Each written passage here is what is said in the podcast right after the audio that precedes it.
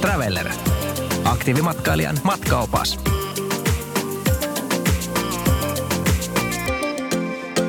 Salba on lähellä siellä Zellamseeta ja Kaprunia ja kokonaisuutta. Salba on ihan huikea ja tietysti tota Hinterhaag Alm, se on yksi Salbahan isompia juttuja. Mutta kelle sä Harri tota, suosittelisit Salbahia?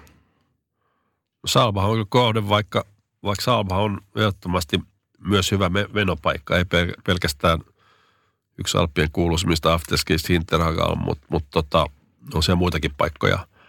Mutta tota, Salbaissa on investoitu hisseihin ihan valtavasti viime vuosina ja, ja tota, kyllä fakta on se, että Salba soveltuu ihan kaiken laskettelulle. Et mä, mä, tota, et mä lähettäisin sille niin perheitä kuin aloittelijoita, kun ihan siellä on hyviä metsäreitä ja kun, tota, kun tota, ihan ammattilaisia freeridereita. Et mun mielestä se mun mielestä Salva soveltuu kaikille.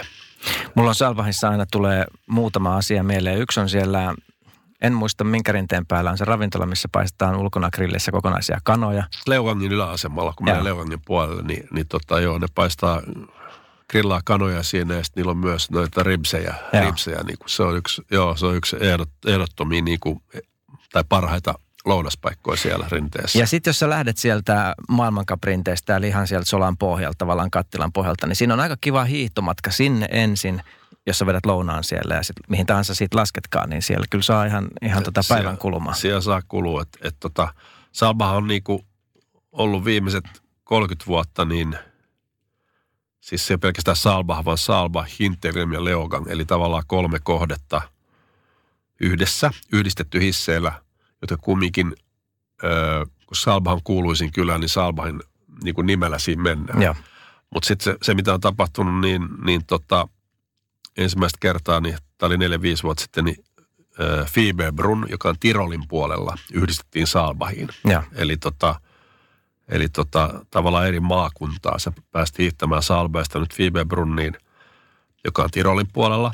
Ja, ja tota, tota, se on freeridereiden, se on ihan niiden mekka, että siellä on vapaa-laskun MM-kisat, MM-kisoja joka toinen vuosi, koska se soveltuu erittäin hyvin siihen. Ja, ja tota, mutta se on tuonut nimenomaan se, että, ja nythän on tulossa sitten Wiefhofeni pääsee laskemaan, joka on samassa kylässä ennen Salbaa 9 kilsaa, ja sieltä se on yhdistetty Sellamseen, että Sellamseen tulee mukaan tähän vielä. Ja. Eli sinne tulee tosi makeat hiihtoreittejä. Et mä viime talvena me testasin ihan makea juttu, että me lähdettiin, lähdettiin just hiidettiin tai laskettiin Saalbaista alas Hinteglemmiin ja Zwölferkogeliin, mistä sä äsken puhuit Solan päässä. Hinteglemmissä me tultiin takas niin kuin toista puolta Solaa ja lähdettiin Fibebrunniin Tirolin puolelle. Ja sinne kolme neljä hissiä ja laskettiin alas Fibebrunniin. Silloin saat jo automatkalla niin lähes 50 kilometriä Saalbaista niin kuin ihan väärä kahden vuoden takaa. Okay. Ja sieltä me otettiin skibussi Leogangiin. Ja. Ja Leogangista kabiini ylös ja tultiin nimenomaan just lounalle tänne, mistä äsken puhuttiin, tämä kana- ja rimsipaikka. Ja, ja sitten sieltä taas laskettiin niin kuin, laskettiin tota, tai tultiin, se vaatii 4, 5, 6 hissiä, että sä takas saa, saa ihan puhdalla salman hiihtoalle alas kylää. Ja. Tosi makea reitti, että me käytiin niin kuin siinä neljäs eri kylästä, neljäs eri hiihtokeskuksessa saman päivän aikana. Ja, että tämä on se päivän juttu, niin kuin, niin kuin että mitä enemmän ne yhdistää näitä keskuksia muiden, koska, koska enää ei riitä enää vaan se oma juttu, että on mm. niinku 100 kilometriä rinteet tai 140 kilometriä rinteet, joka, joka itse asiassa riittäisi. Mm-hmm. Mutta kun ihmiset on sen perään, että okei, se rinnekilometrin määrä, että paljon niitä on, ja sinne lähdetään. No Salbahin nimi myy muutenkin, mutta fakta on se, että nyt kun Fieberbrunni on mukana siinä, niin niillä on tällä hetkellä onko 340 kilometriä ja. rinteitä sori sitten kun Sellamse on mukana, ja. niin 340 kilsaa. Tällä hetkellä on 200, onko se 230, 240. Ne on ihan valtavia määriä, että kukaan viikon aikaa pysty kumminkaan laskemaan mm. kaikki rinteet. Mutta onhan se nyt makea idea, että hei, että lähdetään käymään hiihtämällä tuolla toisessa Kyllä, kylässä. kyllä. Voidaan ottaa pari kolmekin joo, siihen joo. vielä. Ja sitten se on, se on jännää, kun puhutaan niin kuin vakavista asioista, ilmastonmuutoksesta ja näin poispäin, että – että nythän ne panostaa hisseihin, jotka lähtee 800 metristä 800 metrin kyläkorkeudesta. Mm. Kun jotkut sanoo, että hiihtokohteeseen ei kannata mennä, jos, jos kyläkorkeus on 1500 metrissä. Mm-hmm. Niin tota fakta on se, että niiden lumentusjärjestelmät on nykyään ihan käsittämättömiä. Että nehän pystyy tekemään lunta vaikka ennen piti olla pakkasta, että se, että se tavallaan, että ne laitteet teki lunta, mutta nykyään, koska vesi jäädytetään ylhäällä altaissa aina, ja tota, ne pystyy kolmannes neljäs lämpöä. Se vesi on niin kylmä, kun se tulee niihin laitteisiin, ja ne laitteet on niin hyviä. Ne pystyy kolmen neljällä asteen lämmössä tekemään lunta. Oho. Joka on ihan käsittämätöntä. Että kaikki nämä tavallaan, jos puhutaan nimenomaan saalbaista, kaikki nämä niin sanotut etelärinteet, jotka jo ennen maaliskuun alussa oli tota, tavallaan aika käyttökelvettomia, koska aurinko paistaa niihin ja. niin pitkään. Niin nykyään maaliskuun loppuu ihan täydellisessä kunnossa. Ja. Ja ne on alkanut Alpeella käyttää samaa systeemiä, käyttää maailmankapissa. Eli tavallaan tämä rintepohjan jäädytys tällä, tällä painejutulla. Jep.